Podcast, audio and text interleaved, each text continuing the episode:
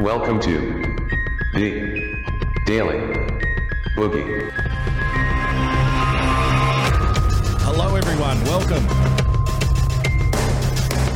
Thank you so much for joining us.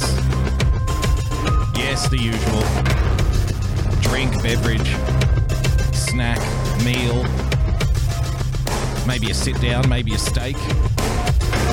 How about an omelette? I've, heard this show goes really well with an omelette, bacon pieces,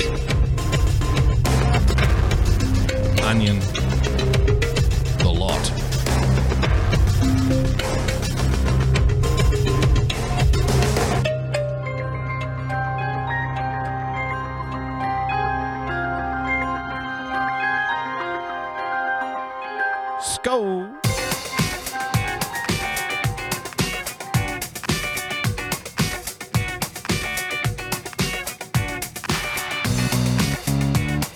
Ladies and gentlemen, welcome to another edition of the Daily Boogie Podcast. I am Boogie Bumper, your host. Hopefully, for the next hour or so, we'll see how we go. Thank you so much for joining us.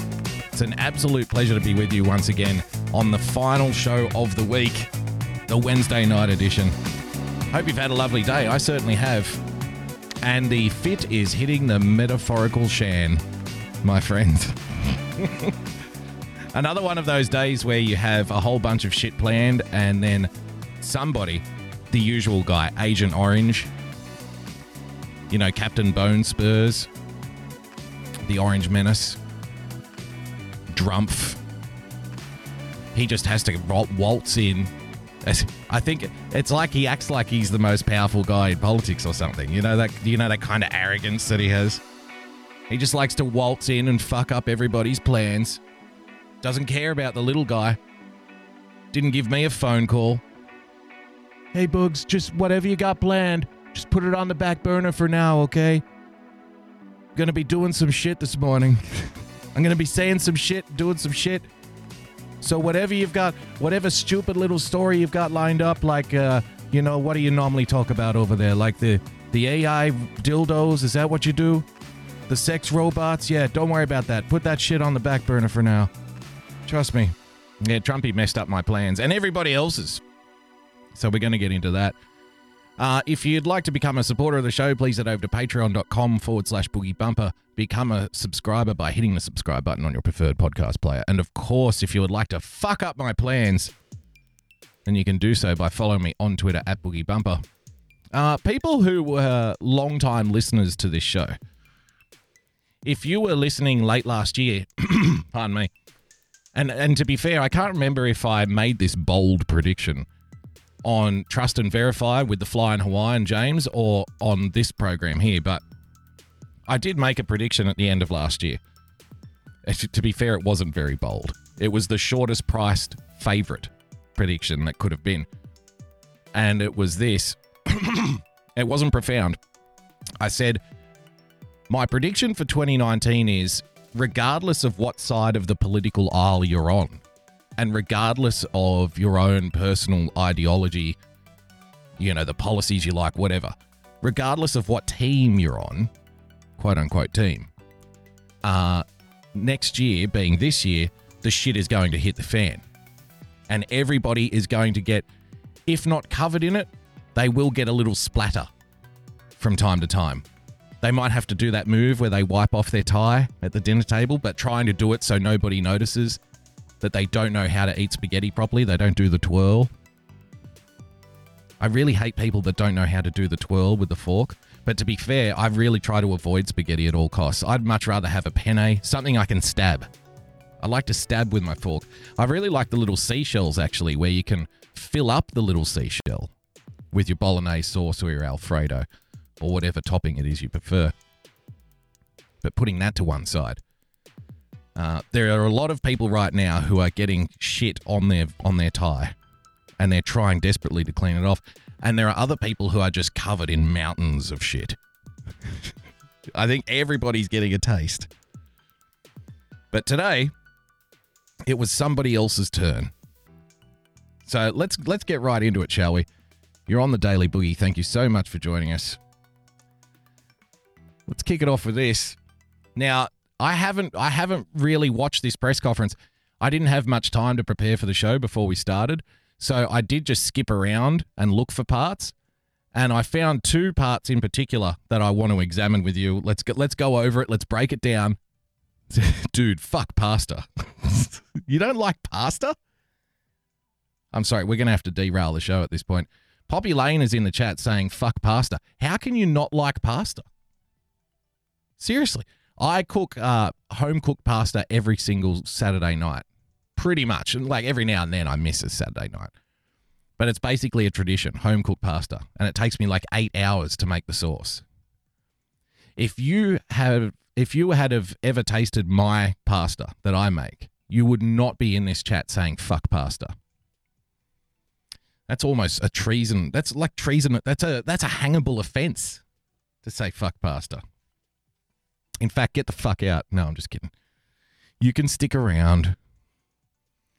Fuck pasta. God. I, who would have thought that would be the thing that would outrage me today? We haven't even got to we haven't even got to Adam Schiff yet. I've got Adam Schiff's press conference all lined up, and now you've got me all riled up with your insane, irrational hatred of pasta. Yes, eight hours. That's how long I cook it for. eight hours on the stove, stirring every five minutes. No, not every five minutes. See, people people in chat saying pasta is not good for you. We've been eating pasta for a hell of a long time.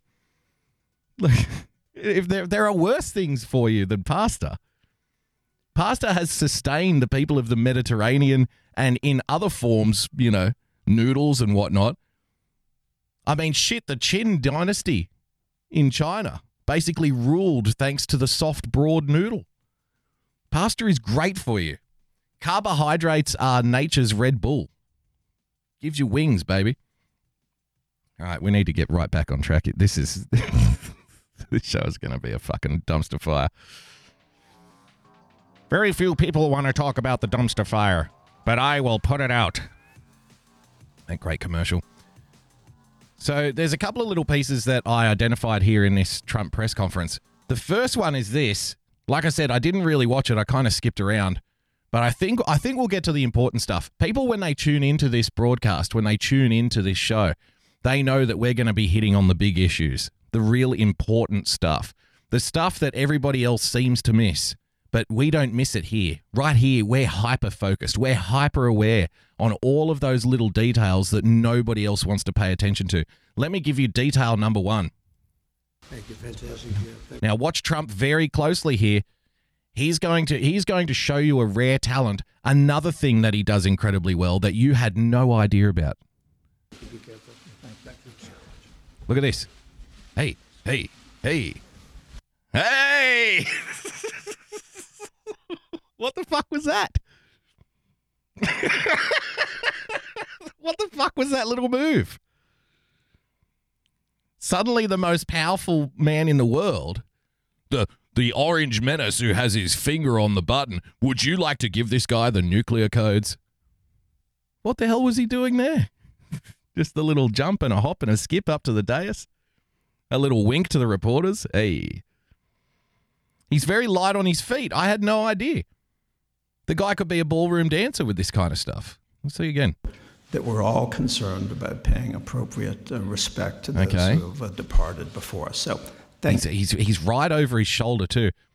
If I was the guy with the purple tie reading right, and look at Trump, like right there. like no breathing space. Is it considered poor etiquette to turn around to the president of the United States and say, bro, can you back it up a bit? Who are you, Joe Biden? What are you trying to sniff my hair or something? Come on, man. Give a brother space. I need space to work. And he's right there, right on top of the guy. Thank you. Thank you, both of the presidents for supporting this. Thank you, fantastic. Yeah, thank you. Be careful. Thank, thank you. Oh, oh! And the move, he ignored the Finnish prime minister. See, I'm almost convinced we're going to get to like the things that he was saying to the press, and it was dynamite stuff. He was he was he was giving it to them both barrels in this press conference. He was absolutely take no prisoners. Schiff, you son of a bitch. It was relentless. But he's standing standing right over this guy. I don't even know who the fuck this guy is.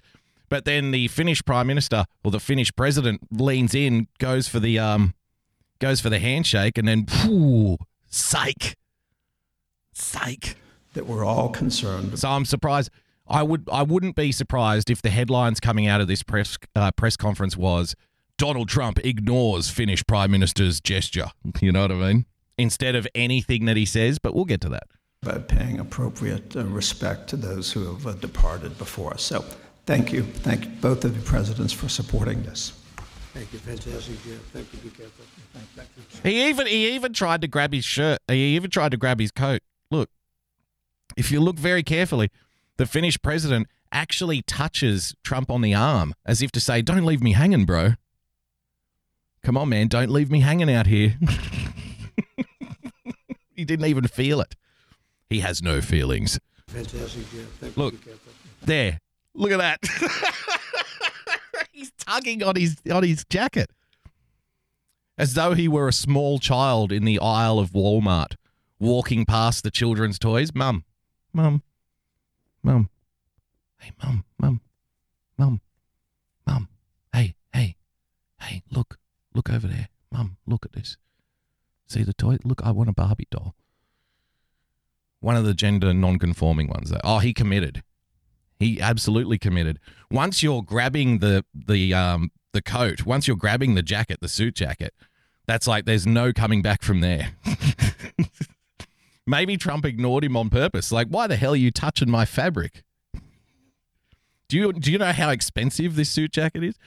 You know I have the best suits. I have a tremendous tailor, and this this jacket right here was handcrafted by hurricane victims in Puerto Rico, made out of paper towels and the remains of their homes. So I don't really. This is far too expensive for you, sir. This is far too expensive. Don't you dare touch my my threads, brother. Oh, big snub. And then the whoop-de-doo and the little wink. Thank you. He looks really under pressure, doesn't he? When he's up there doing little skips, when he's winking to the reporters. Hey, how you doing? I love when they say he's terrified. He's petrified as this guy. He doesn't know what to do. Uh, look very carefully. I want you to tell me if this is the look of a terrified man. hey. All right, you sons of bitches. Let's get to the questions. Jeff, go ahead. Thank you, sir. Uh, Thank Jeff you. Mason from Reuters. Thank you, sir. Thank you, sir. Jeff Mason from Reuters. Are there no reporters anymore who speak more like like I would be willing to accept, you know, football commentators at this point. You know what I mean? Mr. President, I've got something that's going to hit you right between the eyes. How about a little bit of pizzazz? How about a little bit of emphasis? How about a little bit of X factor? I mean, look at the look at the look at the look that Trump is giving this guy already. Maybe that's why. Maybe that's why he's talking in that very sheepish voice. Uh, uh, yes, Mr. President. Um, uh, Jeff from uh, AP Reuters. You got, he's got a microphone on him. You can still barely hear the guy. Uh, uh, hello, Mr. President. I'm sorry. I'm sorry. I don't want to bother you. Uh, sorry. I know you're very busy. Um, I just have a couple of uh, like questions, if you wouldn't mind, wouldn't mind asking, please. Mr. President, I'd like to ask you about your use of the word treason. You've used it uh, repeatedly in the last few days. Do you consider anyone who opposes you No. Treasonous? No, I consider when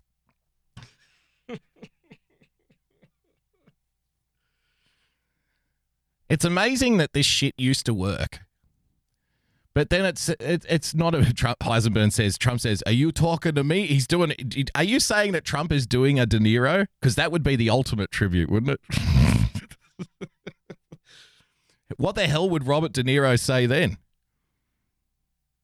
Headline: Trump impersonates Robert De Niro. I'm a big fan. Really love Robert De Niro's movies. He's a very talented actor. In fact, I think he's acting pretty much all the time.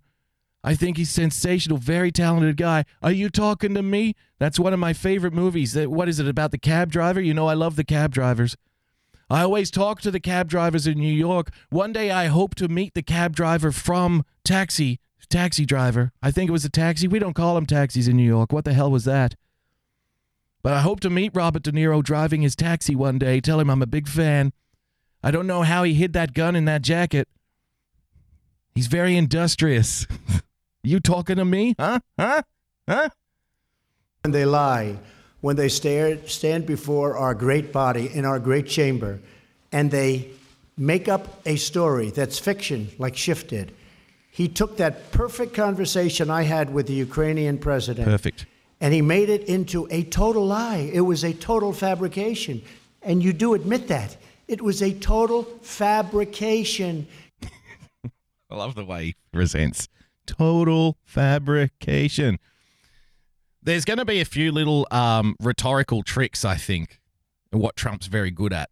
Little words that he slips in from time to time, the way he emphasizes certain things. Um, we did the we did the whole uh, transcript thing on Monday's show. For those who missed it, if you want to go back and have a look, the Finnish president looks like he's going to crack up laughing any minute, maybe. But you know, Finnish people are known for their cheery exterior. of course, I'm joking. The, the Finnish people are often the most boring people on planet Earth. If you have the pleasure of talking to one at some point, so this is just right out lies here. Oh, is it? Well, no. Adam Schiff did make up a whole story, make up a whole narrative as the head of the intelligence committee. But I'm not going to go over old ground because it wouldn't be fair to the people who were listening on Monday. But essentially, what I did is take the little clip from Adam Schiff speaking as the head of the intelligence committee, where he made up a story. What Trump was saying was, and what Trump meant was, and just like basically filling in all the gaps, making it dramatic. And I suspect this was because uh, they were thrown off by the fact that Trump did release the transcript. I don't think that they would have liked that. It would have been more, they would have had more soil to till if they had have been able to allude to the transcript and allege what was in the transcript without it actually being released. But further to that, the, the thing that is most ridiculous about this, and the thing that you won't hear any of the corporate press talking about, is the fact that the president of the Ukraine himself was sitting next to Donald Trump and said, no, no, uh, they were cracking jokes at the press.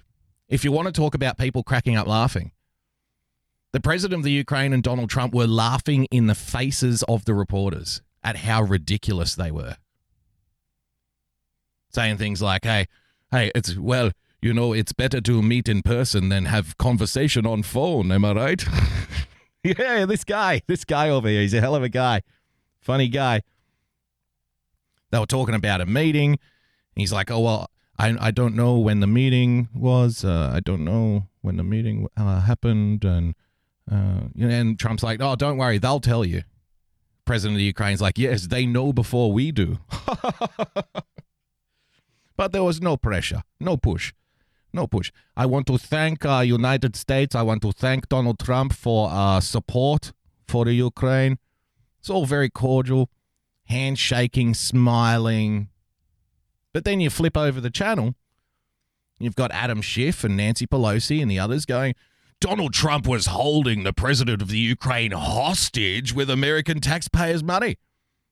And then you flip back to the press conference between Trump and the president of the Ukraine, and they basically got their arm around each other. Hey, do you believe these fucking guys, huh? Do you believe the shit they're talking about over here, huh? Unbelievable. And you go back. He was putting, he was committing an act of, of terror. He was holding the Ukrainian people hostage. He was trying to pressure them to help his own political campaign. You flip back to the president of Ukraine. I want to thank Donald Trump for his support. His very good conversation. There was no push, no pressure. It's not, uh, you know, it's uh, not the way you say. How do you say?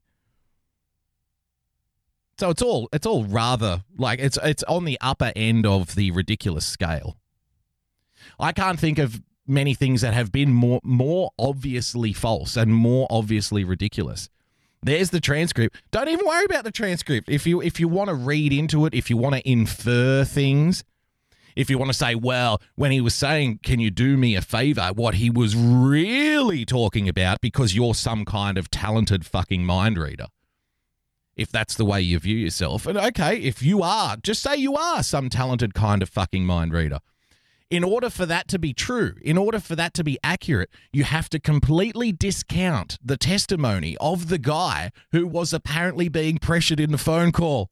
You have to ignore everything that the president of the Ukraine said in that press conference, which requires a whole nother level of stupidity, which requires a whole nother level of hubris, because now you're saying you know better not only what is in Trump's head than what Donald Trump does, but what is in the head of a guy who doesn't even speak English. You know the thoughts of the president of the Ukraine better than the president of the Ukraine knows them himself. Do you speak Ukrainian? what about Russian? I'll take Russian. I'm sure he knows a little bit of Russian. Do you speak Russian? If you can't speak the native tongue of the Ukraine, I do not want to hear what you think the president of the Ukraine was thinking when he came out and shot Grand Canyon sized holes in the side of your bullshit story. No more story. Gone. No pressure. No push. Thank you, Mr. Trump. We love America. I love America. Thank you so much for your support, Mr. Trump. That's how that's how detached from reality you have to be. To ignore all of that. but let's carry on, shall we? He said this is what, and the only ones that don't like my conversation are the ones that never read it, but they heard Shifty Schiff. Shifty shit. That's what I call a lie, and because of the fact that he's he's lying about the president of the United States and as to what the president says. You know, I, I believe it or not, I watch my words very carefully. There are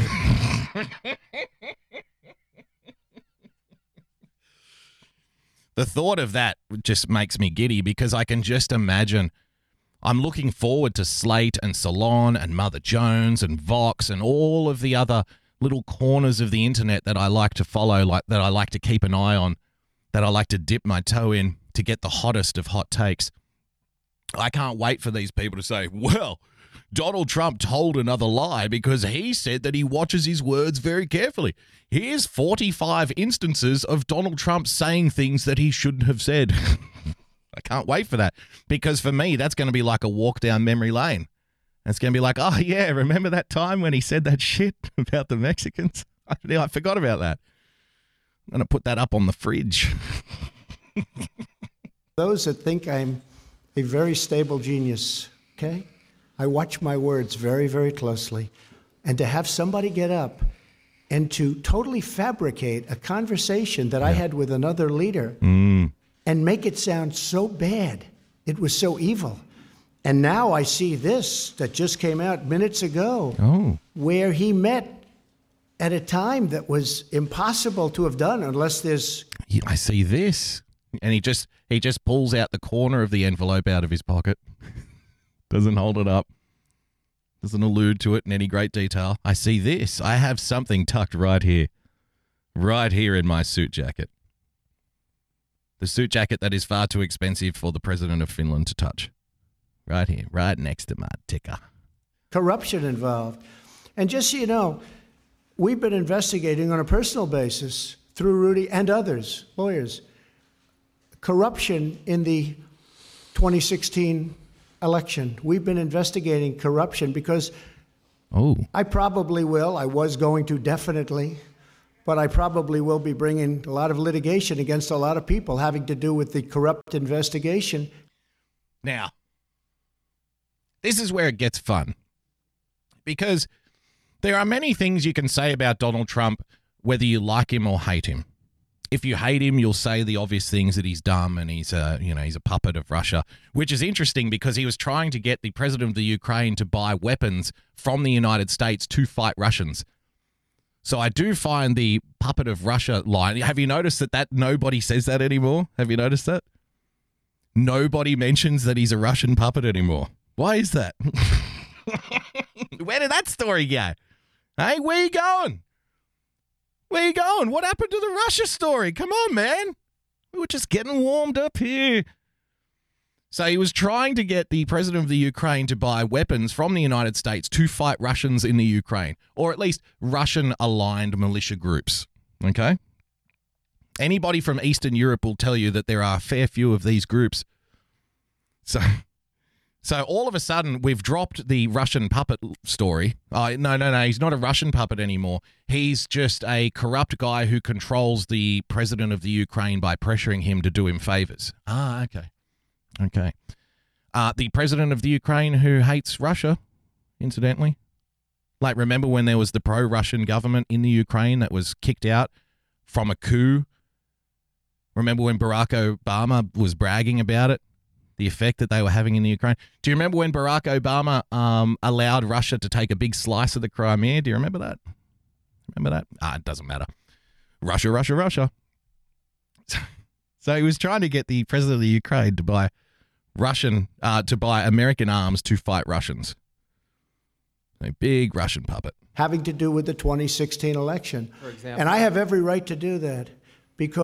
But if there's one thing that you can say about Donald Trump, whether you like him or not, is that he's not afraid of the inside of a courtroom. I don't know how many court cases Donald Trump has been involved in and how many he has won, but he's won more than he's lost. From my understanding, Donald Trump is fairly litigious in his previous civilian life and he probably has enough money. This might be going out on a limb. He probably has enough money to hire some very talented lawyers, which confuses me why he would have that that guy from New York, that sniveling little weasel. Well, you know, I was in a car once with Donald Trump, and uh, uh, he said some bad things. He said some very rude and offensive things when I was in uh, the back of the limousine there. And uh, you know, I'm I'm doing this for my family uh, and I want to I want to admit my guilt. I did bad things for Donald Trump, and he said he he said bad things about blacks in the back of the limousine. There, I remember I was there, and uh, you know he shouldn't even be president because of that. Michael Cohen, ladies and gentlemen. They've seen now boogie boarding, no abuse of power to see here. But I've I've just explained like I now you're doing the thing where you're just literally blocking out. I gave you not I didn't say nothing to see here. I gave you all the reasons why you are why you couldn't be more wrong. And again, if the president of the Ukraine coming out and saying that you're wrong when you're accusing Donald Trump of pressuring the president of the Ukraine isn't enough for you, then nothing will be enough for you. It's one of those things. I used to get in a lot more uh, a lot more arguments about politics and stuff when I was a bit younger, when I was a bit more brash. But now I've learned in my older age to identify the people who cannot be reached with reason. And you identify them pretty quickly because it's the kind of people when you say things like, uh, you know, when the key witness in your argument says the exact opposite of what you're saying, and that means nothing to you, like you can just completely push that to one side and then just carry on, then I, I, I have nothing to give you. Like I, we cannot have a conversation at that point because you're just now in the in the mold of believing what you want to believe instead of seeing what happened, and you you've lost the ability to rationalize things. You've lost the ability to commit yourself to reason and reality so I, you know, good luck with that. good luck with the story. It's fine, but hey, you can you can carry on. I'm not, I don't block people. I don't mute people. I don't ban people. And to be fair, people are saying, "I'll move on, Boogie." The only reason that I'm engaging in this conversation, it's not so much for me and the person who I'm engaging with, but it's for other people who will be watching this show. It's for other people who will be watching this, and they'll say, "How the hell can that guy keep, keep carrying on with that story when the president of the Ukraine said the exact opposite thing. And they're going to read the comments and they're going to decide for themselves. and it'll be fun. So thank you for playing. Because the way they've treated me and other people, they've destroyed people. They've destroyed their lives with a phony charge that never existed, and that was collusion, never existed. And you had 18 people that hated Donald Trump, and you had Bob Mueller that hated Donald Trump.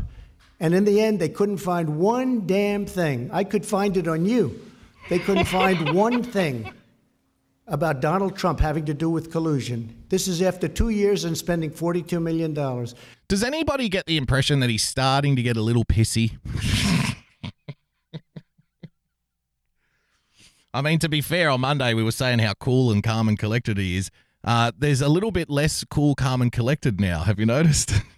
And I've been looking at that long and hard for a long period of time. How it started, why it started, it should never happen to another president, ever. But I've been talking about it from the standpoint of bringing a major lawsuit, and I've been talking about it for a long time. We've been investigating uh-huh. the corruption having to do with what they did to my people. They destroyed many of peop- many people. They came down to Washington to do a great job.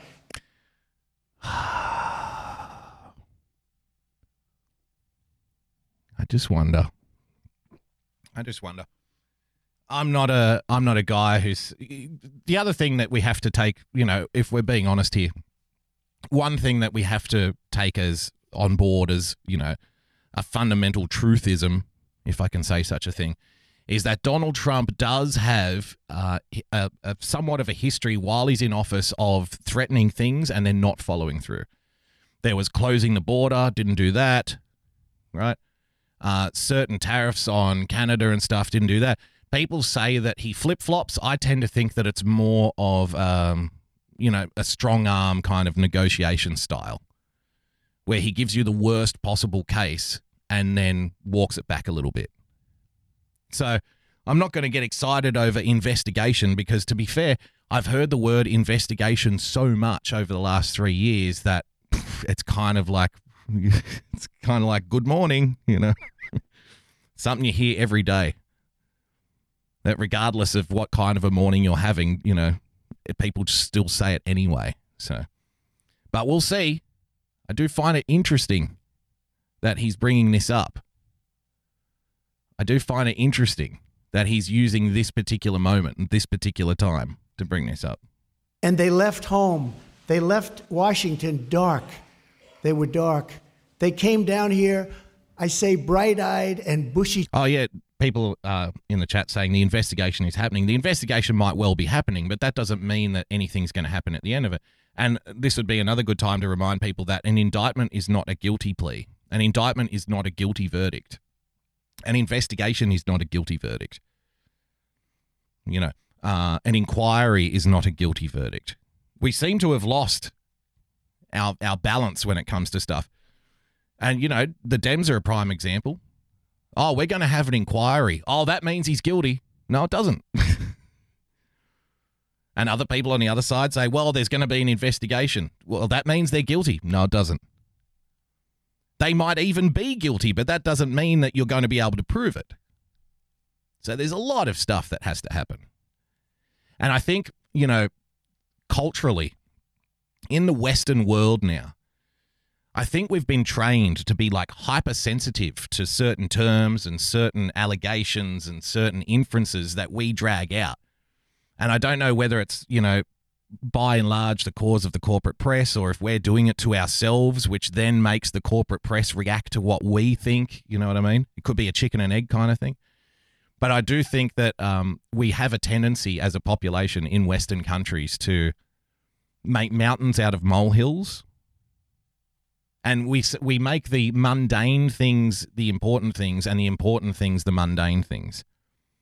We love to be you know sen- we love to sensationalize everything. Yeah it's a great example space force droid. Impeachment doesn't mean removal exactly. So it's just one of those things. Be be, be, be stay calm stay rational right They wanted to do a great job for the people. They wanted to do a great job. We won the election. And then Great job. they get served with subpoenas. great job everybody All these subpoenas.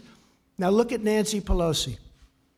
Nancy Pelosi hands out subpoenas like, you know, she has to approve it.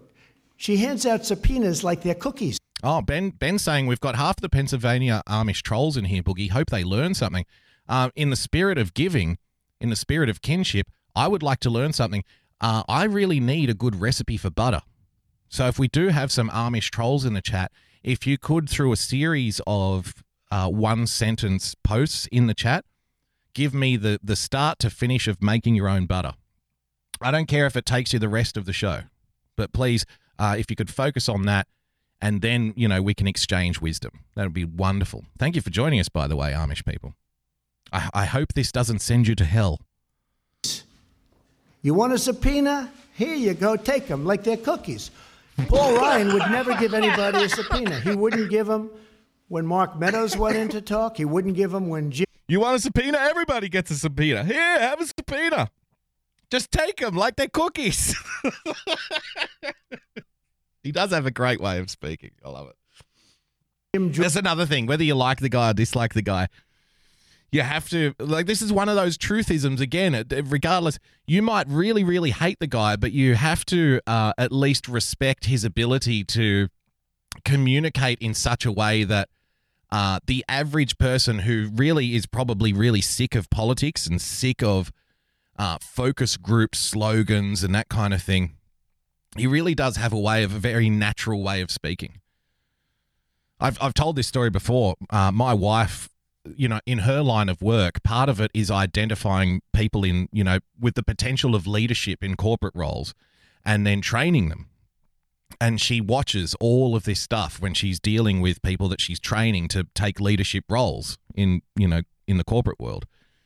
And it's a lot of it's about presentation, uh, even how you stand, and more than just how you stand, how you make eye contact. It's your way of speaking, the words that you use, how quick you are on your feet, this kind of thing. She is completely disinterested in politics. Can't she has no interest in pol- in the political world whatsoever.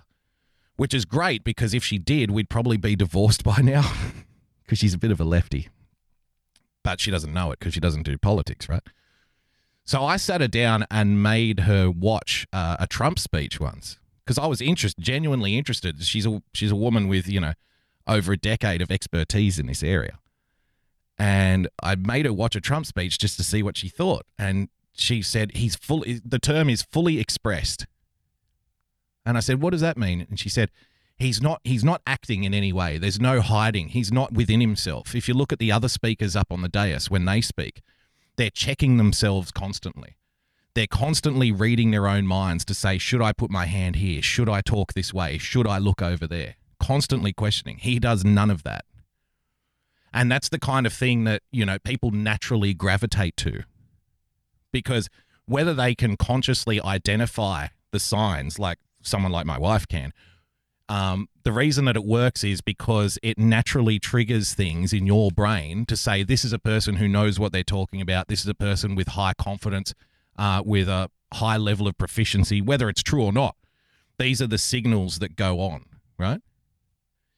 So whether you like or dislike the guy or not, it's little things like that. You know, handing out subpoenas like they're cookies, right? It's little things like that that um, the average person would identify even on a subconscious level and they would see it as like an endearing thing, but also uh, somebody who's in complete control and understands what they're doing and what they're saying. Jordan went in, when Devin Nunes, he would go in and they'd see Paul. I'm not saying wrong or right, but Paul Ryan, no, let's talk about it. That's a big thing to give It's us. a, it's a talent, basically. It's a skill, and it's a skill that uh, a lot of patients, a lot of politicians might have had this skill when they went into politics, but they probably train themselves out of it. They probably do a lot of media training. They probably get used to trying to finagle their language in certain ways to appeal to certain people at certain times. And they're probably so good at it that they, they think in spin after a few years in the system. Right? Like they can't just come out and say things anymore because they've been so trained to not do that. So it'd be very difficult. Even when they have downtime, their brain has been rewired to present themselves in a certain way. And I think one of the main reasons why this guy is even in the White House in the first place, and one of the things that people who really hate him fail to recognize and fail to understand, is that the the way that he got voted in, the, the states that were Democrat for 30 years, how they flipped to vote for Trump, the the record amount of first time voters who voted for Trump. It doesn't it didn't signal to me ever that this was some kind of white uprising. That just made no sense because the previous the, they voted for Barack Obama in those states before this guy. So it wasn't some kind of white uprising. That's ridiculous. What it what it signaled to me was a population that wasn't necessarily sick of the Democrats. They were just sick of politics. Full stop. Sick of politics and sick of politicians, which is why they voted for the guy who wasn't one. Do you see what I'm saying? Sick of the Republican Party, sick of the Democrat Party, sick of all the bullshit. So they voted for the one guy who wasn't one of them. And then when you add in the other things, like like I said, how he presents himself and how he speaks, then it just you know adds fuel to that fire, in my opinion. Subpoena, let's talk about it. Two weeks later, they're still talking. They wanted subpoenas to investigate the corrupt Democrats and the corrupt people on the other side. Paul Ryan would not give subpoenas. Nancy Pelosi, here you go, take it. Who wants a subpoena? Every So he just kicked. He just kicked. If you again, if you want another example, he's just kicked a former Republican Speaker of the House right in the balls on the national stage. Like he's just kicked one of his own team in the teeth. Right there. He wouldn't hand out subpoenas. They wouldn't do it. But fuck him. Nancy Pelosi, on the other hand, here, here you go, here you go, here you go. like again, that's the kind of thing that uh, people who are sick of politics. This is the kind of thing that they identify. I say, really? Did he just did he just kick one of his own guys in the face? It's incredible. day you get subpoenas. And Paul Ryan was actually right, probably, because they should never, ever allow a thing like this to happen to our country again. Thank you very much, please. Mr. President, can you just make clear right here what do you or what See, now people saying Ryan wasn't on our team. And now I, I agree with the sentiment. But what I'm talking about here is the label, right? Republican, the Republican guy. So I agree with the sentiment. And that's again, people are you people are now making the case for me. That they voted for the guy who wasn't one of the teams, who wasn't part of one of the teams. Whether he's a Republican or a Democrat, I think is pff, largely irrelevant. It's it's perhaps more relevant that his pathway to the White House was um, easier, thanks to the Republican, the way that the Republican Party is set up, how they nominate people, how they nominate candidates, blah blah blah. No super delegates, right? I mean, ask Bernie Sanders about the super delegate system, how much that works for people, how much that works for the little guy. And I know they've made some changes to it, but that wasn't the case back then. So they voted for the guy who wasn't part of the team. And this is another thing I say too. People um, want to talk. They they want to consider it and you know, it's right versus left. It's me versus you. And I'm I've always been of the opinion, by and large, although I do like to point the finger at the really insane ones from time to time. Um, by and large, it's, it's really we shouldn't be looking at it as uh, me the voter versus you the voter. We should be looking at it as us the voters versus them the politicians. Like that's the real problem. The real problem is for too long, for far too long, politicians and the political class have taken us all for granted. And we're out here pissing and moaning about uh, what what toilets people should pee into and, and all this kind of rubbish. And all the while they're eating lunch on our dime. Doing whatever the hell they want. And at the top in Western politics, it's the same. It doesn't matter if it's the United States or Canada or New Zealand or Australia or the UK. At the top of the tree for the longest time, there's there's very little difference between the two major parties. It's mostly a show. You say the right things at the right times, you get elected. You say the right thing at the wrong time, you don't. You say the wrong thing at the right time, you don't.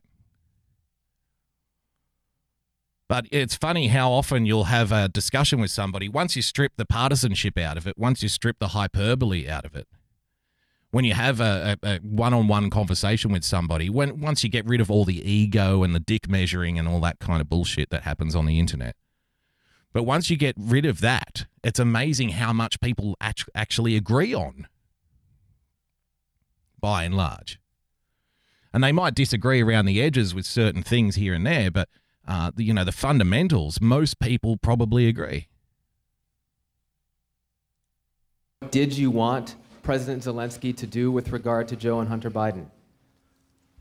If you look at what he said, okay, And he brought it up. I think he brought up the name Rudy Giuliani. What I want is the following, and I've said this loud and clear. We have our ambassadors here, we have Mike Pence here. Why are we the only ones that give the big money to the Ukraine? We give money to Ukraine, and it's bothered me from day one. And you have plenty of people just here. Oh, he's he's trying to hide something, guys. he's being so secretive and covert and underhanded by coming out and openly admitting that he doesn't want to give money to the Ukraine, but he's he's asking why the hell do we do this? he's got something to hide. Okay. have you ever have you ever seen a politician say something like that before? Openly questioning the amount of foreign aid that they give to somebody else? Have you ever seen that before? Or is it is, or is it more like this kind of thing? Well, we understand that we live in a global community, and as a good global citizen, it is on us to help uh, inspire other countries around the world and provide uh, support for them in these very uh, important programs that they are engaged in. We're very proud, we're very pleased to say that we have invested heavily in the education system in countries like the Ukraine, which we feel will uh, provide dividends in the future because we really need to invest in the children, you see. It's very important to invest in the children of the world in these other parts of the world because we all live on one planet. We've got to share it. And there's no point, you know, we can't have any of this kind of draconian nationalism, this toxic nationalism. So we're all part of a one world community and we all believe in educating children. I don't, I don't know anybody who's against uh, children getting a good education. So we take our commitment to our foreign partners very seriously. That's the usual kind of shit you'll get. And this guy, on the other hand, he's like, I've, I've been pissed off about this for a long time. I've been asking for years. Why the hell are we giving all this money to these people? I don't understand. I mean, we're taking American money and we're shipping it over to the Ukraine. What the fuck are we doing over there? and everyone loses their mind. There are careers built on the back of foreign aid. It's an industry. It's literally the the aid industry. No wonder they're pissed off. I say, how come it's always the United States that gets ripped? Frankly, Ukraine, we want to help them. And I do like the new president. You know why I like him? Because he was honest. Because he said there was no pressure. No, no, ignore that. There was pressure. Just because the president of the Ukraine said there was no pressure, and just because Donald Trump has openly admitted that he doesn't want to give money to the Ukraine, that he's talked about not giving money to the Ukraine for years and years because he doesn't understand why America's always getting ripped off, even though, even though these things happen, he was pressuring the Ukraine with taxpayer money. okay. Okay. Got to keep that story going. Got to breathe life into that corpse. Clear. The president of the Ukraine, but the president of the Ukraine said the exact opposite happened. Shh, Clear. Come on, come on, pressure, pressure. You were under pressure. Adam Schiff can be very hypnotic. Those eyes, I mean, they're very glassy most of the time, but they are a very, you know, sort of rich sky blue. And if you look into them long enough, I'm sure that you will experience a kind of vertigo, at least a vertigo like sensation, followed by nausea, which is generally what happens when you get vertigo. But I'm not sure he's that talented. I'm not sure he's talented enough to convince the entire rest of the Western world that the guy who said he was not pressured was indeed pressured. And he, maybe he's being pressured to say that he wasn't pressured. Now, that, that's you want to talk about 4D chess. Whew. That's some chess right there. all exerted on me, meaning him, by the President of the United States. He said it. By the way, that one sentence should stop this. But he said there was no. It should, but it's not. Because we are dealing with people who are unhinged. Unhinged partisan lunatics, sir. Sir. Hmm. I made the comment yesterday. Uh, was it yesterday or Monday? I can't remember now. uh, it's it's a it's a sport now. Politics is a sport. People are cheering for their football team, and when their football when your football team commits a foul, you you turn a blind eye. Uh, it's about time. About time the refs leveled this up. They've been doing fouls all day. It's not our fault. So we get one going in the opposite way. Who cares? That's why they don't care. Yes, that one sentence from the Ukrainian president should end this horrific shit show and expose it for what it is a, com- a complete and utter disaster. It was it was it was the single most embarrassing day for the press in the last four years. That press conference, and again, if you want to watch it, uh, we broke it down on Monday. The press conference between uh, the president of the United States and the president of the Ukraine, line by line. It was an emasculating experience for the journalists in that room, a humiliating experience. And, and it can't be denied. And, and it can't be denied when you take into account the fact that the two guys who are sitting there in front of them while the cameras are going are openly laughing in their faces and cracking jokes about them. That's how bad it was. Something you don't see every day, comrades.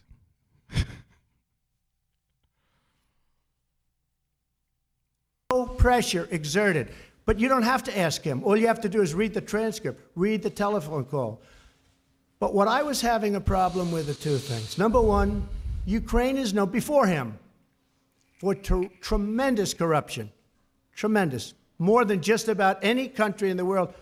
He is, to be fair, he is a journalist's wet dream, though, because often when you're a journalist, you're trying, you're trying ever so, you know, you're ever so committed to trying to drag quotes out of your target. You know, you're trying to say things to get them to say things so you can get that quote and spin it and headline it and pump it out and get those clicks, man. It's what it's all about being creative with how you ask a question. And today's crop of corporate media hacks are, are, are a far cry from the talented people of bygone eras. But putting that to one side, he must be a journalist's wet dream because this guy asked a, a one sentence question, a pathetic attempt, mind you, and he's now been going for about five minutes. Just kaboom, kabang, throwing hand grenades over the fence, setting landmines. It's the scattergun approach. He's taking an AR. He's he's using a rhetorical AR-15 on them right now, just verbally gunning them all down. Blood splattering up the walls. It's like you just ask your question and press record on the tape recorder and sit down. All right, let's settle in. Someone, someone order a pizza. We might be here a while. In fact, they're rated one of the most corrupt countries in the world. And I don't like giving money to a country that's that corrupt. Number two, You don't like. I-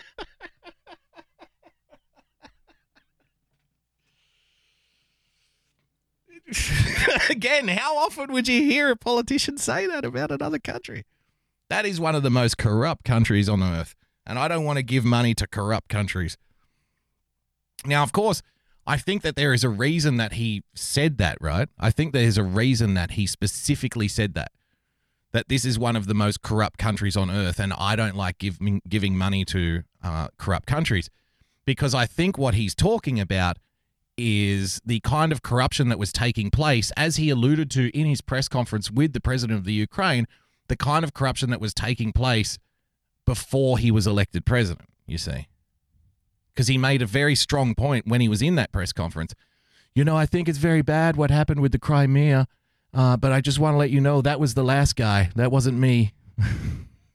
right? Just throwing that out there. Little throwing out a little landmine for somebody to step on at a later time. said, excuse me, number two, I said the following. And I said this loud and clear to everybody. And in fact, Rob Portman backed me up, and there's nobody more honorable than Rob Portman of Ohio. Because he called up, please let the money go. I said, Rob, I hate being the country that's always giving money. When Ukraine helps Europe and the European countries far more than they help us, they're like a wall between Russia and Europe. They're like a wall. They're a big, wide, beautiful wall. I nearly interrupted. I nearly interrupted. Big, beautiful wall. but he said it for me. Oh, I love it. I do love his predictability in some cases and his unpredictability in others. They're like a big, beautiful wall between Russia and Europe. We love our walls. Just got 10 feet taller. In Europe, they're like a wall. They're a big, wide, beautiful wall. Fantastic.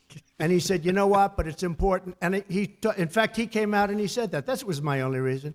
Because I don't like being the sucker country. we The were the sucker sucker, country. country. for years and years. We're not the sucker country anymore. But I gave the money because Rob Portman and others called me and asked. But I don't like to be the sucker. And European countries are helped far more than we are. And those countries should pay more to help Ukraine. Ask a question, please. What did you want about Biden? What did you want him to look into on Biden? Look, Biden and his son are stone cold crooked, and you know it. His son walks out with millions of dollars. The kid knows nothing. You know,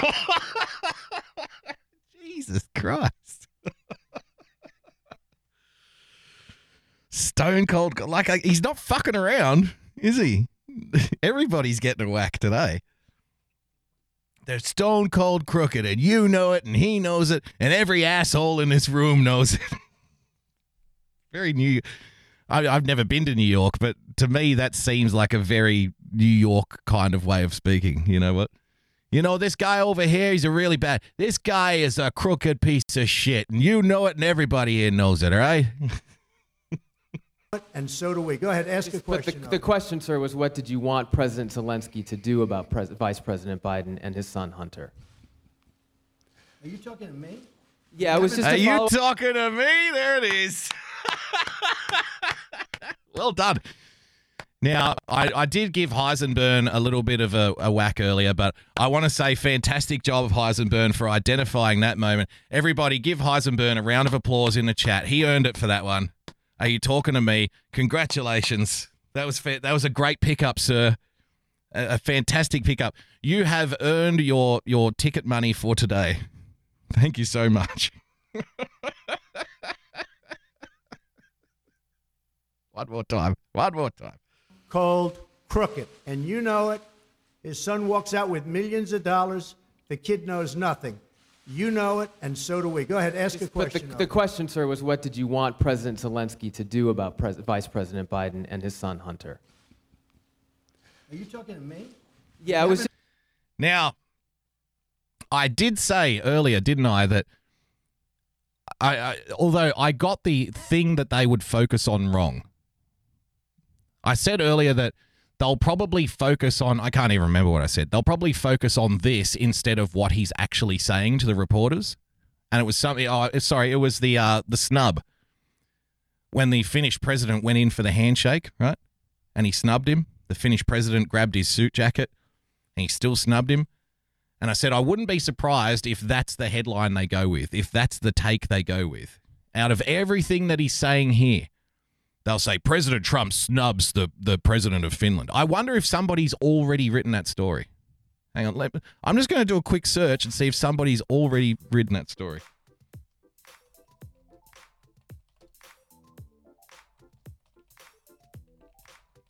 This will be epic. Du-du-du-du.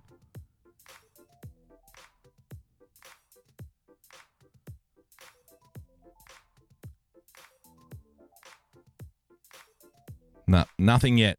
Trust me, the day is young. The day is young. We could see it by the end of tonight. but I said that's the thing they're going to focus on. I was wrong. What they're going to focus on is the three seconds where he said, Are you talking to me? That's going to be the story. Donald Trump embarrasses himself in the world stage by saying, Are you talking to me? He's so stupid. He doesn't even know who's speaking to him. One must question his mental capacity. I'd like to go to Jim Acosta now for his report. Jim, you were on the floor when Donald Trump asked if he was being spoken to. What do you make of it? Well, thank you very much, Don. Yes, it seemed to be a chaotic moment at the White House today when, just after a press conference with the Finnish president, Donald Trump appeared to lose all cognition, didn't know what room he was in, or in fact, who was speaking to him. Are you talking to me?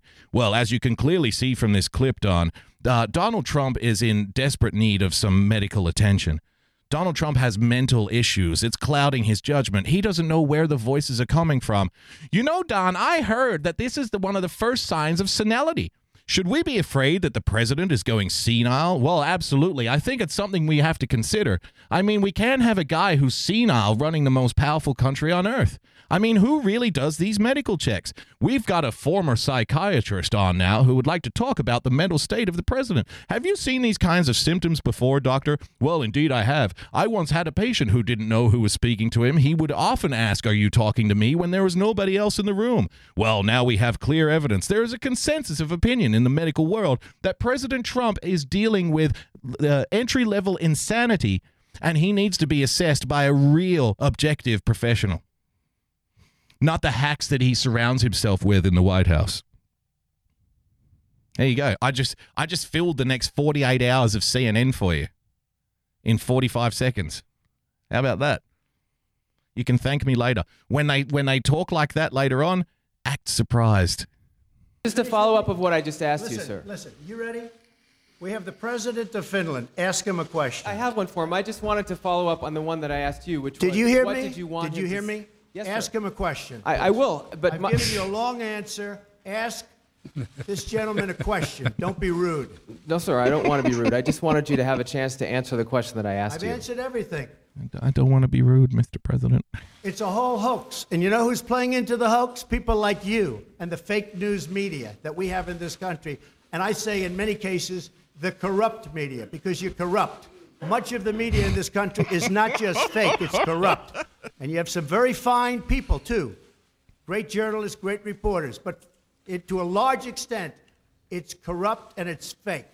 Ask the president of Finland a question, please. Now, now this is what you call pressuring somebody. To my comrades, my Democratic Party comrades, I would suggest that a pleasant phone conversation where the other party expresses how pleasant this phone conversation was, who later says that there was no pressure, who during the press conference says, you know, makes jokes about the kind of hot take that the press is saying about there being somebody being pressured. I would I would just simply ask you to put that up against this. Now this is pressuring somebody to do something. Shut up. Shut up. I've given you a long answer. Now don't be rude. Ask the president of Finland a question. you are corrupt. Stop it.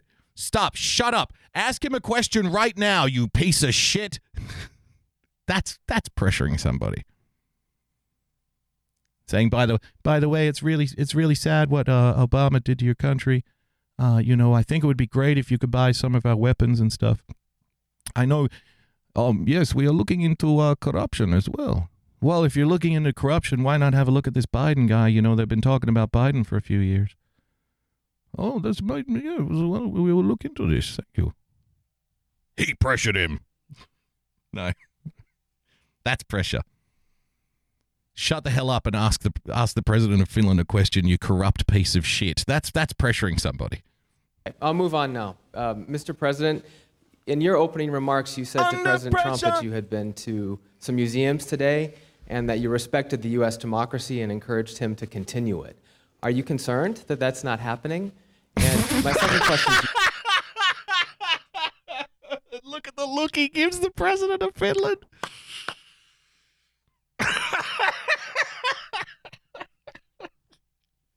now that's pressure. You would like to see Donald Trump continue uh, uh, American democracy? Are you concerned that that's not happening? Where do they find these people? you, sir, is the WTO rule today in favor of the United States, uh, saying that the United States can now impose tariffs on European goods because of illegal subsidies against Airbus. That was a big win for the United States, right? it was a You big never win for had the wins States, with other presidents, did you? But when, Now, now, Donald, you asked him to ask the president of Finland a question. Why are you answering? Why are you answering the president of Finland's question, Mr. Trump? That's very funny. He, yell, he yells at the guy for five minutes to ask the president of Finland a question, and then he he doesn't let the president of Finland answer it. Look, shut the hell up, you corrupt piece of shit. I'm not talking to you anymore. I want you to ask the president of Finland a question. Stop being rude.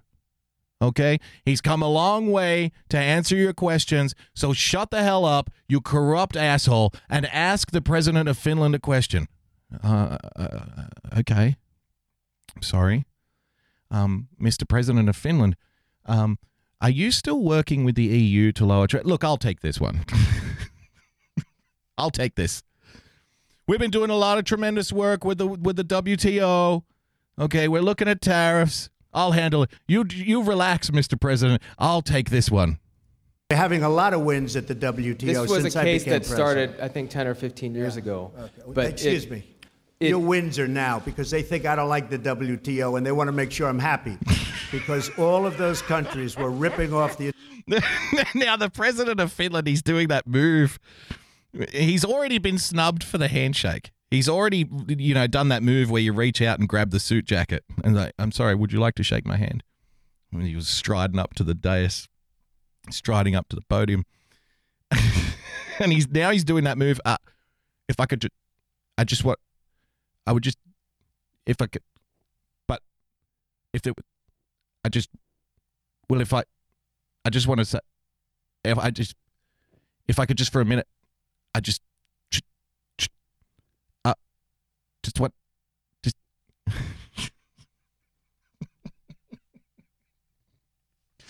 well, shut the hell up and ask the president of Finland a question, will you? You corrupt asshole. United States for many years.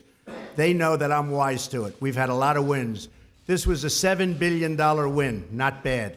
But I, I think the So- question is for so me. the question, sir, is if you're concerned, yes, yes, Mr. President. The question is for you.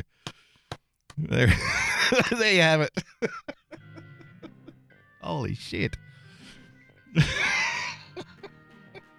but I think, uh, Mr. President, the question is for me. Yes. Yes, it is. All right. Now, I'm not sure if this was happening at the same time or maybe just a little bit earlier that uh, Adam Schiff and Nancy Pelosi decided to have their own press conference. And no, there was no president of Finland present, unfortunately for us. But Nancy and uh, Adam decided to have a little chat with the press regarding the impeachment proceedings.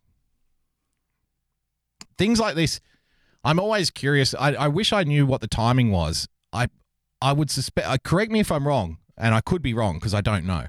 I suspect that they went first and then the president came out. Because everybody, like with these kinds of things, when they're these things are organized and they're set, so you can have the reporters there ahead of time to cover it, right? So I tend to suspect with these kinds of things, everybody knows when everybody else's press conferences are because all of the little underling employees all talk to each other because they, they, you know, they have coffee together, they have lunch together. What are you doing? Oh, at 11 o'clock, I've got this over here with the White House. Oh, at one o'clock, I'm doing this over here with Pelosi and Schiff, whatever it is, right? So they all know the timing of what when these things go on. And I tend to, yeah, there's the flags again, right? Give me in the chat. Oh my God, there's there's American flags over draped over every Democrat now. They've all become patriots in the last six weeks. It's incredible. Must be an election around the corner. Pardon my cynical mind. So I wonder if they went a little bit earlier because you would try to set the tone. You would try to you would try to make your story the story for the next 24 hours. And that's that's everybody. That's not just Democrat. That's not a Democrat thing to do. That's just smart politics. That's like managing the media, right? So if you know that somebody's going to be having an, a press conference where they're going to be saying some shit later on in the day, you try to get in first to make sure that uh, people are already writing stories about what you want them to talk about rather than what the next guy's talking about, right? So uh, I'd like to know, you know, whether this was before or during. If it's during, I don't know if it's during because I suspect that most reporters would have been at the president's press conference and not this one, but, you know. We are concerned that the White House will attempt to stonewall our investigation, much as they have stonewalled uh, other committees in the past. Um, Stonewall. it's why I say the White House needs to understand that any action like that, uh, that forces uh, us to litigate or have to consider litigation, uh, will be considered further evidence of obstruction of justice. Uh, and of course, that. No, that's not. That's not how it works. That, that's not how it works, Adam. See, how many people believe this nonsense? Now, if you're if you're a rational person and you're being objective and you're being honest, right? There is a process, and people have a right to, um, you know, subpoena things, and people have a right to claim that they have a right to certain documents and stuff. But at the same time, other people have a right to challenge those things, to challenge those pronouncements. And that's the process that you work through. Now, you can say, oh, it's stonewalling, but it's legal. It's legal to do it, right? But you can't, if you're trying to charge somebody with obstruction of justice, then you can't when they go through the legal process of challenging certain things, right? You can't use that as evidence of obstruction of justice. like, uh, uh, how dumb are people? You know, you know, the White House has been challenging us in court, and this is evidence that they are obstructing justice. No, that is justice, you see. Because if people weren't allowed to challenge the thing that you do in the courtroom with their own things in the courtroom, then that would be unjust. If you were the only people that were allowed to make the rules and make the demands and have the courts do whatever you want them to do, and the other party didn't have the right to argue back and challenge back, then that's not justice, Adam. He knows this stuff. He knows that. They're not doing anything illegal by challenging things. Well, well, I'm afraid if the Trump administration uh, goes to court to try and stop us from doing things, then I'm afraid this is more obstruction of justice. okay. Okay. Good luck with that one. Was an article of impeachment against uh, Nixon, the obstruction of the lawful functions of Congress, that is. Uh, we will also draw the inference, though, um, as appropriate, that they are trying to conceal facts that would corroborate the allegations in the whistle. Baba Booey in the chat asking, Who's this dumbass Aussie? I don't know. You've been in this room for about 45 minutes now. Haven't you figured it out? you must be really slow, bro. Sit here for nearly an hour. Who, who is this fucking idiot? who is this fucking idiot that I've been wasting my time listening to all evening? What the hell is going on? Why am I here? Why am I listening to this idiot? Why am I listening to this dumbass Aussie? He says nothing of importance or relevance. He makes no sense whatsoever. I'll stay for another 10 minutes just to make sure. whistleblower complaint. So Thanks for joining us, by the way. You're welcome back anytime. we'll have to decide uh, whether to litigate uh, or how to litigate. Um, we're not fooling around here, though. Uh, not we fooling don't around uh, here. want this to drag on months and months and months, which appears to be the administration's strategy. Uh, so they just need to know that even as they try to undermine our ability 10 to find the facts around Just another 10 minutes. the president's effort to coerce a foreign leader, leader to create uh, dirt that he can use against a political opponent, um, that they will be strengthening the case on obstruction if they uh, behave that way. Fantastic stuff. Uh, our friend said uh, he, the reason he's here is he's trolling my dumb ass. Generally, I, I don't want to give you an education on trolling, comrade, but generally, when uh, the the entire rest of the room is laughing at you at your trolling operation, that's generally considered a failure. I'm afraid it's not. I'm afraid it's not mission accomplished today, my friend. But better luck next time. You will learn from this experience, and I believe in giving people second chances. So well done. For, I'm, I'm here Monday, Tuesday, Wednesday, 6 p.m. Uh, just hit the subscribe button. That way you won't miss it. Uh, allow notifications because I want you here. I want you here. I want you ready five minutes before I come on. Every single show. Just wouldn't be the same without you. I feel like we've got a real connection now. You know what I mean? Like it would be missing something if you weren't joining us. I genuinely mean that. Press one in the chat if you would like our friend to join us every single episode and provide us with entertainment. Just just let him know how you feel. What a welcome part of the community is. See, we're very tolerant here, very inclusive, very friendly.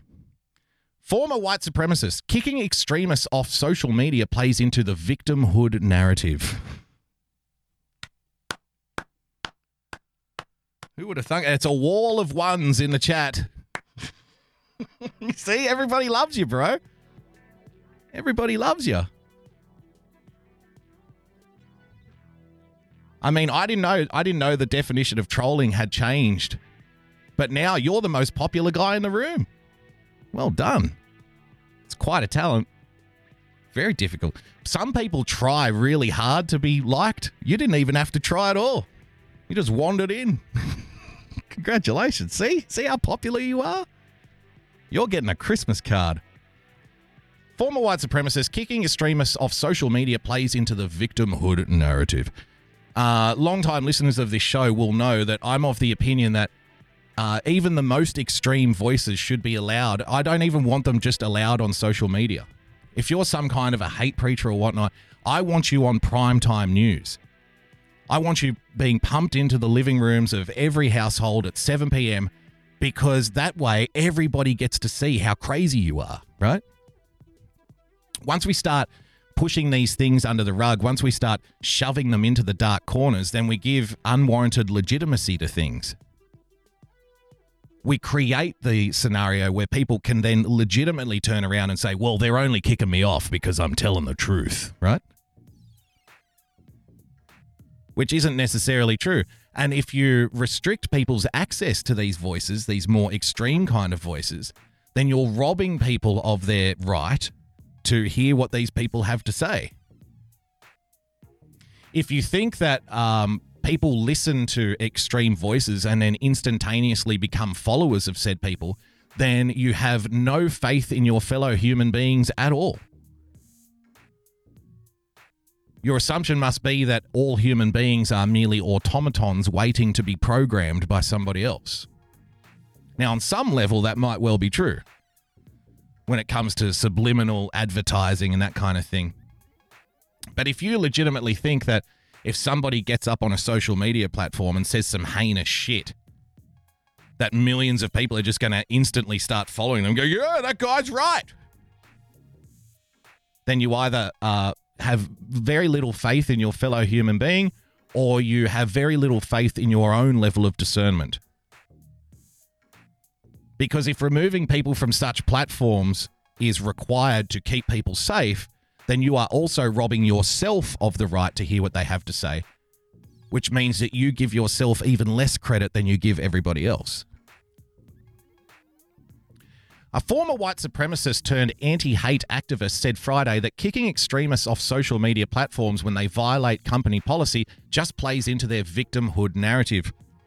He said, quote, I don't believe deplatforming works, author and motivational speaker Arno Michaelis told Hill TV during an appearance on Rising. All violent extremism ideologies are rooted in victimhood, and when you deplatform someone, you're feeding into that vi- victimhood narrative. Former white supremacist, king extremist of social media, plays into victimhood narrative. Um, here's a story for you. Another edition of Have We Gone Completely Stark Raving Mad? This will be fun. I haven't watched this yet. I've just I've only seen the headline, so this should be good. A local dental hygienist loses his license and is branded a sex abuser for treating his wife. It's because of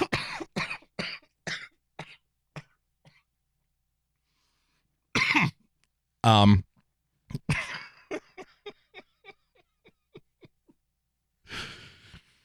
So this dental hygienist has a job at a dentist clinic. Uh, he has sex with one of his patients.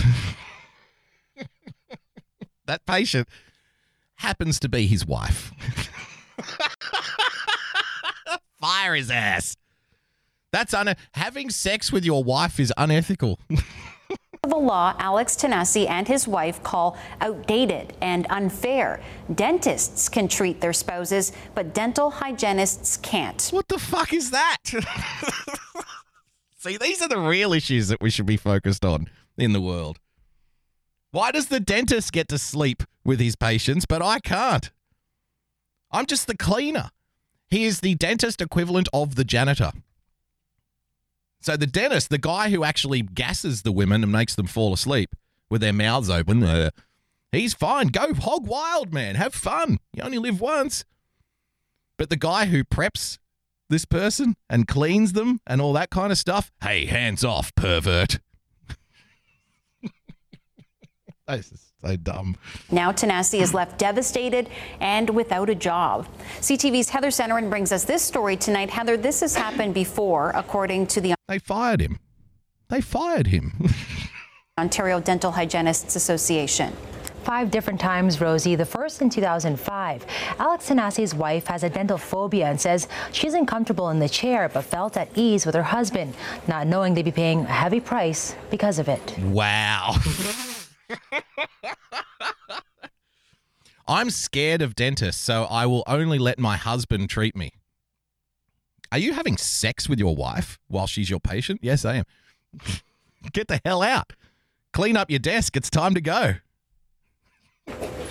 This social media post started it all. The photo taken in June 2016. Wow. The dental hygienist, Alex Tanasi. The patient, his then fiance and now wife. Unfortunately, that experience has led to a devastating end. Someone saw the post and filed a complaint to the College of Dental Hygienists of Ontario. Boo! Boo! I've I've never been a report guy. You know what I mean? Like even to the most extreme scenario. Uh, back when I didn't have my DMs open, like when you first join Twitter, you have your DMs open to just anybody, right? Because you don't really know how it works. And like, oh, okay. And I remember getting a, I remember getting a DM once from some uh, Arabic account where it was just a guy masturbating. Sent me a picture. I didn't even. I struggled with should I report this for an hour. I'm like, should I report this? Because I don't block either.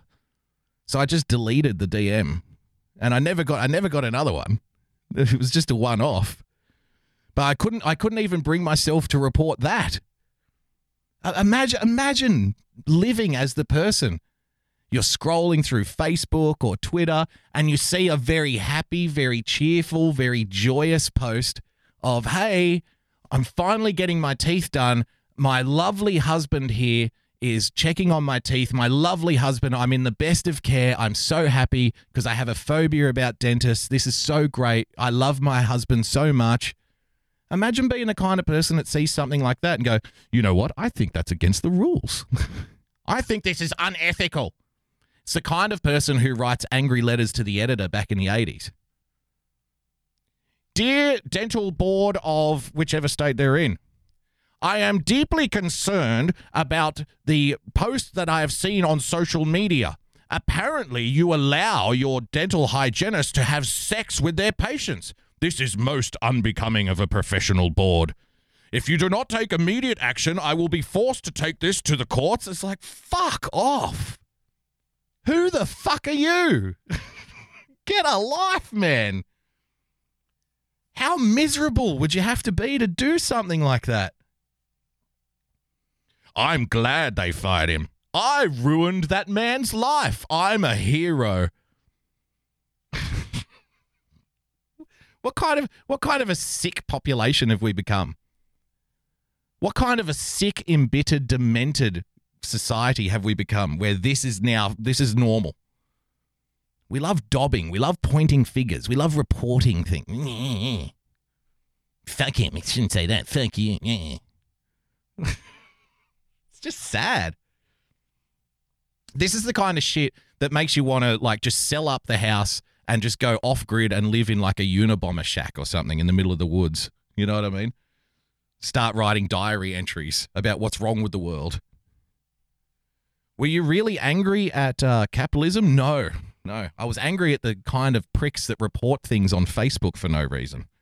that just tr- that just try to go around and piss on everybody's happiness. I was angry at that. Tanasi lost his license to practice. This is the agreed statement of facts. The discipline committee says since Tanasi treated his wife, he's deemed a sexual abuser. Fucking hell. Sexual abuser.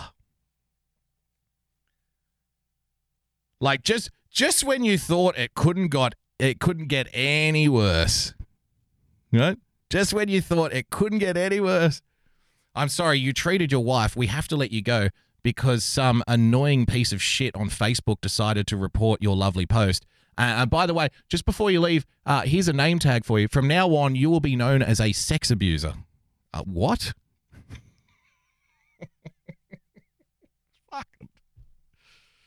Good. Good. He shouldn't be abusing his patients, even if he's married to them. to be accused of sexual abuse. Fucking horrifying. It's not fair. Look what they've done to this guy. Look at what we're doing to people. You know, when I become world leader, which should be any day now, I'm sure. But when I become uh, leader, dictator of the world, the first, my first order of business, my first executive order is: if you want to run a social media platform, you have to remove the report button. there will be no more reporting, no reporting of anything or anyone at any time. Because even though sometimes it's important to report crimes and all that kind of shit, you people cannot be trusted. You are you are being very irresponsible with the report button. And you are making innocent people now be labeled as sex abusers. They're crying on TV. Disgusting. Because there was no sexual abuse. The zero tolerance policy when it comes to dental hygienists cleaning their spouse's teeth was implemented by the Keep on rocking in the free world. It's very unfair to call me a sexual abuser because there was no sexual abuse. This is bad. Boo! Report that piece of shit. Keep on rocking in the free world. the province back in 1993. Tanasi says he was misinformed. A colleague told him that policy changed. I had no no reason to doubt my colleague. His license revoked for five years. He had practiced at this Guelph dental office since 2014.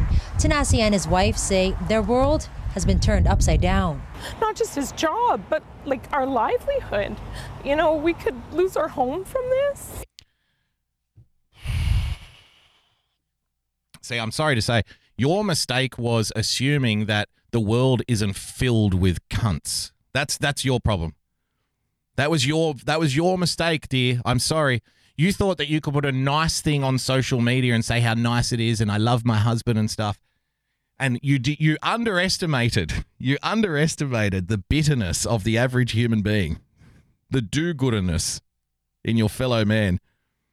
Uh, what state is it in? Good question. Oh, it's in. It's it, it's okay, guys. It's in Canada. It's in Canada. It's in Ontario. It's in Ontario. Isn't that lovely? Isn't it funny? You can uh, lose your house for having sex with your wife because you're employed as a dental hygienist and you clean her teeth whilst on the job. But if you run around and get pictured in blackface, you can run the country.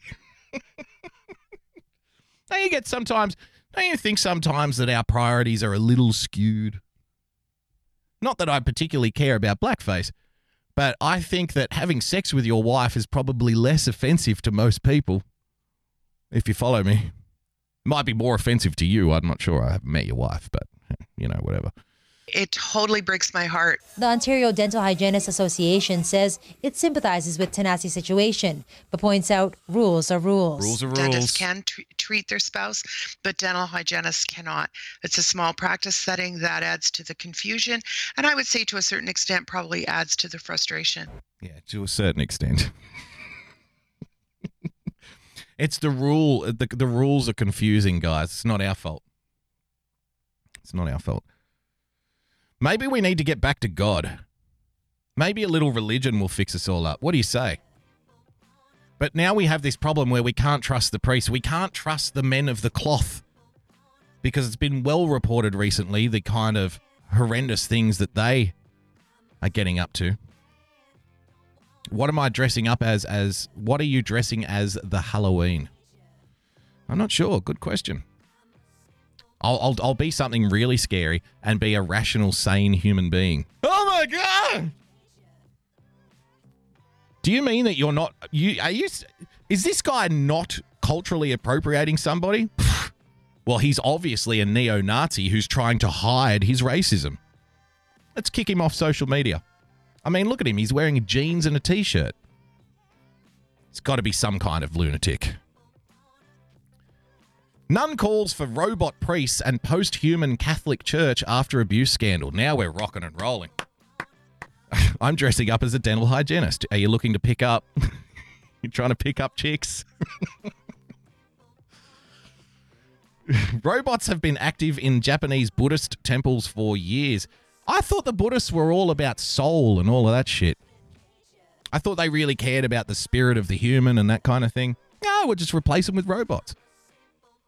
Silly me, here I was thinking that the robot revolution was going to take a lot of the white collar jobs and then start to take a lot of the service industry jobs. Like you'll start talking to a machine when you go to McDonald's and stuff like that. I didn't know that the robot revolution had also made its way into faith, which is a little confusing, especially when all the religious books talk about, you know, the sentient human beings and their soul and their connection to God and all of that kind of stuff. Sorry, Father, for I have sinned. Press press 1 if your sin involved sexual activity. Are you a dental hygienist? it's a sin to have sex with your wife when you're a dental hygienist. isn't this isn't this a great idea? Replace the priests with robots. What could possibly go wrong?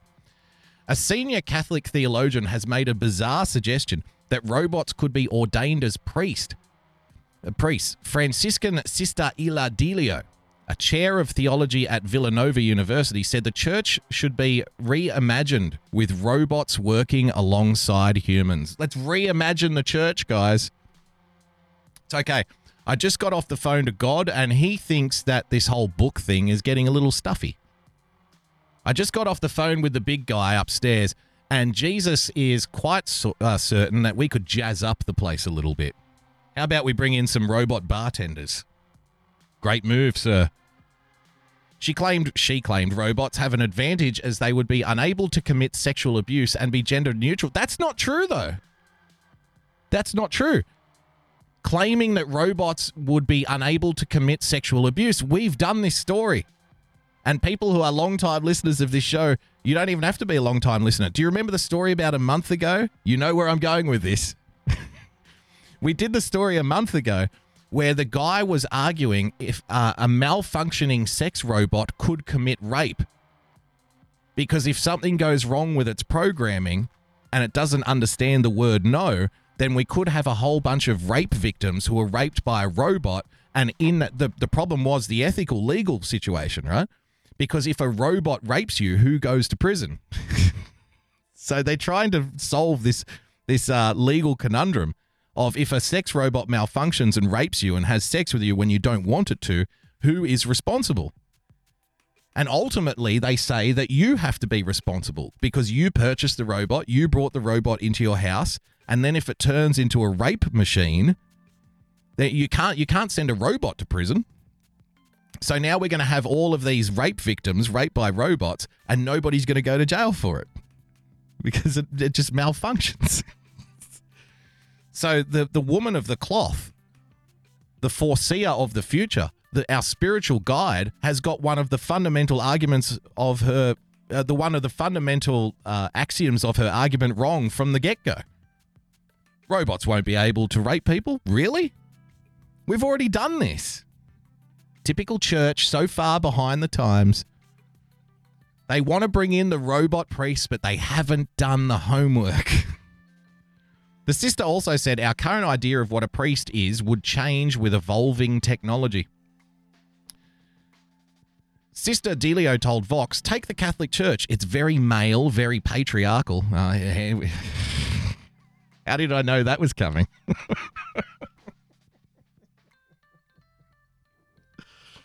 How did I know that the patriarchy was going to work its way into this theological discussion?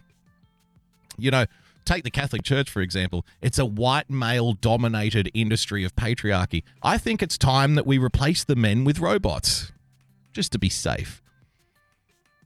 We have this whole serial abuse crisis, so why would I want to be? So, would I want a robot priest? Maybe, she says.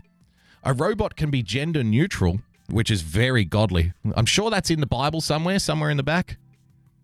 And he said unto them, May your machines of the cloth not have neither penises nor vaginas. May they never rape. May they listen to you. May they forgive you and your sins. Oh, Jesus Christ is in the chat on YouTube. Thank you for thank you for joining us, sir. He says, I heard black robots rape 50% more. Jesus Christ. Don't blame me. It's coming from it's coming from upstairs. This is an ordained comment. Delio added, We tend to think in either or framework. It's either us or the robots. But this is about partnership, not replacement. It can be a symbolic relationship if we approach it that way. The Catholic notion would say the priest is ontologically challenged, uh, changed upon ordation. Is that really true?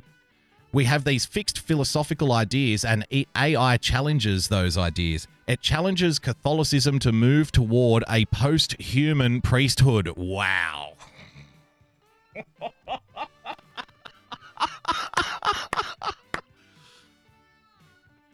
so, because we have AI, that must mean now that the church needs to go into the realm of transhumanism. We need to replace ourselves with robots because AI exists. Ladies and gentlemen, this person is a pastor. Getting some good spiritual guidance there. Fantastic stuff. Well done. Uh, one more story to see us out for the night. Another reason why you should have no faith in humanity whatsoever. If it's not the uh, the the guy getting fired and labeled as a sex abuser for having sex with his wife, if it's not the nun who wants to replace priests with robots, it will definitely be this. Beaumont Royal Oak scrambles when woman in zombie makeup shows up. That's right, ladies and gentlemen. The trained, the good trained men and women of the medical industry couldn't tell the difference between a, lit- a legitimate facial indus- uh, injury and makeup. oh my God, what happened to you? Dr. Collins, can you come down to emergency, please, immediately? It looks like we've got somebody who's been bitten by a zombie. How the hell do we treat this? I don't know. I don't know. A professional dancer caused a scare at Beaumont Hospital, Royal Oak, Monday night when she had a panic attack while getting zombie makeup done. And her look put the hospital on high alert. The hospital workers thought that they were being attacked by a zombie. Ladies and gentlemen, the most educated people amongst us. Perhaps only outdone by the lawyers. Jai Fears is no stranger to makeup. She toured with Aretha, Charlie Wilson, and others as a backup dancer, so makeup wasn't a big deal. Let's have a look at this video, shall we? Just get her back to trauma now, and she's probably going into shock. She's not making any sense. Well, you would be sent to the trauma at the emergency room if you came in looking like this.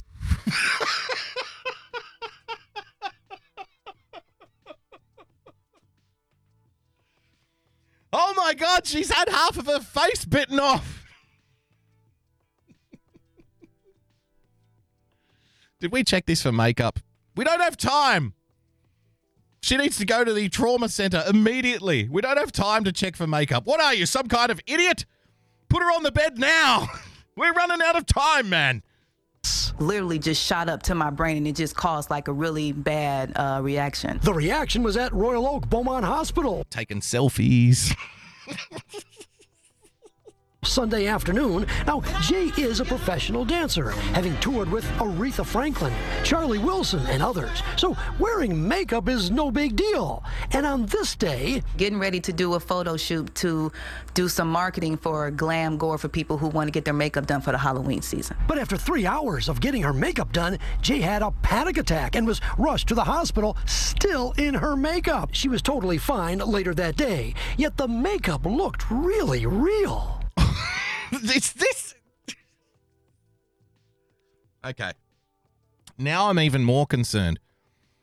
I'm not concerned for the girl with the makeup.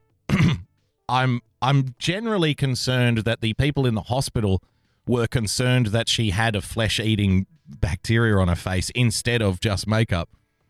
But I'm more concerned most of all that the guy reporting this story is actually on TV. Who the hell who the hell let this ham actor into the studio in the first place? And the people at the hospital were concerned that her real makeup looked really real. It's like it's like he's doing a children's party. Hi, boys and girls. Welcome to the zombie show. Well, you don't want to go to the hospital with your zombie face on. They might not know what to do. It looks really real. This is like local news. Where the fuck did they get this guy from? Sounds like he's had a stroke. Are you guys that good? I think so. if we Look at him. Are you guys really that good? You'll be working at fucking Disneyland. Game show host, yes. fooled them, we're that good. Jay, why did look at look at the exaggerated you just tell the people at I think so. if we fooled them, we're that good. Jay, why didn't you? It's one of those things. Either he either he's retarded or he thinks everybody else is. You know what I mean? Either he's slow in the head or he thinks everybody else is slow in the head. Well, hi there, Jane. Is your makeup really that good? Uh huh. Uh huh. Wow. He either has the mind of a five year old or he assumes everybody else has the mind of a five year old. Oh boy, your makeup looks super. Fuck. just tell the people at Beaumont that this injury was fake? They have to know. So no, I did not say nothing because I just assumed that they could see that it. Ah, that was your problem. You assumed. You assumed that they could see that you were wearing makeup on your face because they work in a hospital. Silly girl. You assumed that the trained and professional staff at your local hospital would be able to tell the difference between makeup and a zombie infection. Oh, silly girl. You're never going to make that mistake again. It was fake. Beaumont can't comment on individual patients, but Aw. told me that the emergency room is not a place for fun and games.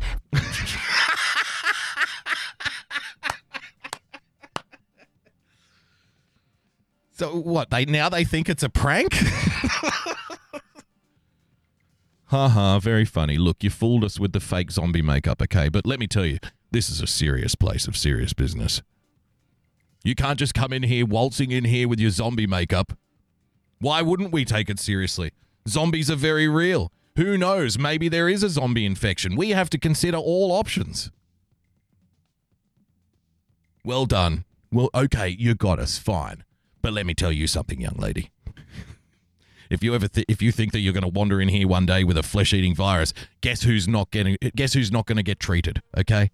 You've done your dash. You have cried wolf, young lady. This is a serious place of business. Not some fun shack for you to act out your little zombie fantasies. You should be ashamed of yourself, young lady. They see many patients with severe medical issues where lives are at stake. Doctors need to be able to focus on those patients with true emergency. So now, because they couldn't tell the difference between a zombie flesh-eating virus and makeup, they're now making they're, they're now saying that she's the asshole in this. this is all your fault. If you didn't come in here with your zombie makeup on, we wouldn't have to put out this statement. Young lady, how dare how dare you? Well, you've let yourself down, you've let your parents down, you've let everybody down. Just because we couldn't tell the difference between zombie makeup and a flesh eating virus, well, this just proves to me that young people these days have no respect for hospitals. No respect. Blame blame the victim. And that, ladies and gentlemen, is why you should have absolutely no faith in humanity whatsoever. Thanks for joining us. I hope you had a fun night tonight. Uh, I'll be back on Sunday night with Trust and Verify. Yes, we will be on this week at 6 p.m. Thank you so much for joining us. If you'd like to become a supporter of the show, please head over to patreon.com forward slash boogie bumper. Become a subscriber by hitting the subscribe button on your preferred podcast player. And of course, if you would like to show me your zombie makeup, then you can do so by following me on Twitter at boogie bumper. Uh, don't forget to follow our friends at Real Person PLTCS, at ChrisMC44, who is on right now, but when is he not on? That's the real question. Uh, also, Y Censored at Y Censored uh, underscore Kimmy Jong Un tomorrow night, Thursday night for my favorite things. I'll be back Sunday and Monday night, 6 p.m., with another edition of the Daily Boogie. Thank you so much for joining us.